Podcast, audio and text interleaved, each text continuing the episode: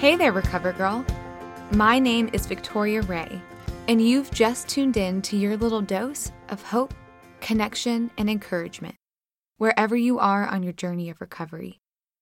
Because the reality is that we're all in recovery from something, and we all need someone to walk beside us as we do the hard work and really ask ourselves, what's my makeup? The other day at a speaking engagement, I was gifted a children's book from one of the school administrators. The book is called You Are Special, and it was one that my mom would read to me growing up. For those of you that know the story, I imagine that you hold it as close to your heart as I do. For those of you that haven't read it or that don't remember, I'm about to give a huge spoilers on this short children's book, so if you're planning on reading it anytime soon, you've been warned. You Are Special is about a tiny wooden puppet, or Wemmick, named Punchinello. In this world, the best puppets, the performers, the beautiful ones, are given star stickers that stay on them wherever they go. If you do something well, you get a star. Sometimes you get a star just because you have a lot of stars. On the other hand, the not so great puppets get dots. When you mess up, or if your nose is a little misshapen, you get a dot. And sometimes you get dots just because you have a lot of dots. The book basically predicted Instagram. Punchinello has lots of dots. His back is a little hunched over, he trips all the time, and he isn't the best with his words. He walks around with his head hung low because he believes that he is a bad Wemmick. But then he meets Lucia. Lucia has no dots. Lucia also has no stars. Whenever someone tries to stick a dot or a star on her, they simply fall off. How? Lucia brings Punchinello to Eli, the Wemmick maker. There, Punchinello learns her secret. Eli says, The stickers only stick if they matter to you. Who are they to give stars or dots? They're Wemmicks, just like you. What they think doesn't matter, Punchinello. All that matters is what I think.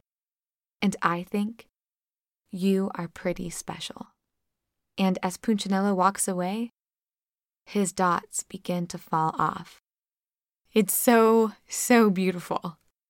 But okay, why am I recounting one of my favorite childhood books to you? Well, I've been Punchinello, weighed down by dots. If you're in recovery, I can imagine there was a time in your life that you felt like him too. For me, there were days that I didn't even want to go outside. There was a point in my life that I literally lived in my closet, but that's another podcast. Because I didn't want anyone to see just how broken and how ugly I thought I was. Today, though, my journey of recovery has taught me that I am not a product of my mistakes or my weaknesses. That's not my identity anymore. Taking steps toward being my most authentic self and that happens when I am loving others, that allowed the dots to start falling off. Today, I can exclaim from the rooftops the dots don't weigh me down anymore. But I can be weighed down just as much by stars as I can by dots. I recently discovered this after launching this podcast and posting things about the Georgia Recovers billboard launch online. I was bombarded with wows and we're so proud of yous and keep it ups. I was so happy. I felt like I had arrived. I was awesome and I knew it. Alert! Danger, danger, danger! As the day drudged on and my phone was blown up with texts and with messages, I began to feel heavier and heavier and heavier. I couldn't figure it out. Shouldn't I be happy? Shouldn't I be proud? What is this weight that I'm feeling in the pit of my stomach? I was so happy 24 hours ago. What the heck? When I got home that night, I collapsed into my chair. I looked up, and on my desk, there sat the book that I was given a few weeks prior. You are special. In that moment, I felt God hit me over the back of the head like a fully loaded cement truck. The stars.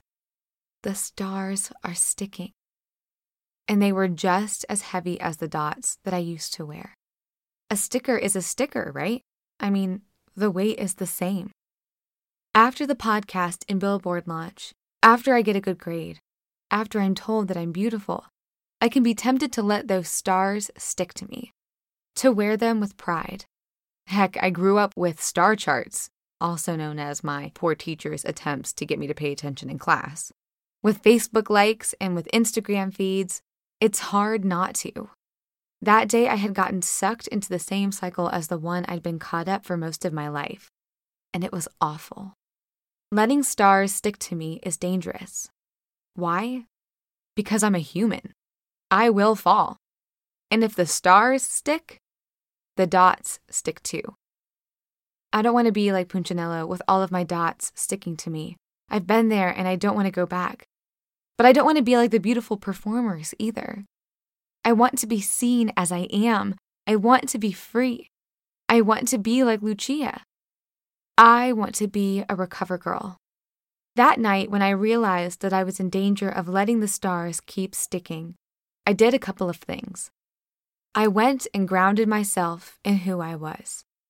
For me, that looks like surrounding myself with people like Eli, the people that see me as I am. I went to my God, I went to a meeting. I talked to a mom whose son was struggling with substance use because I never feel more myself than when I am loving other people and forgetting about me. Then I went on a run because there's nothing quite as humbling as reminding yourself how out of shape you are and how much growing you have left to do. I spent time with my loud, loving Italian family.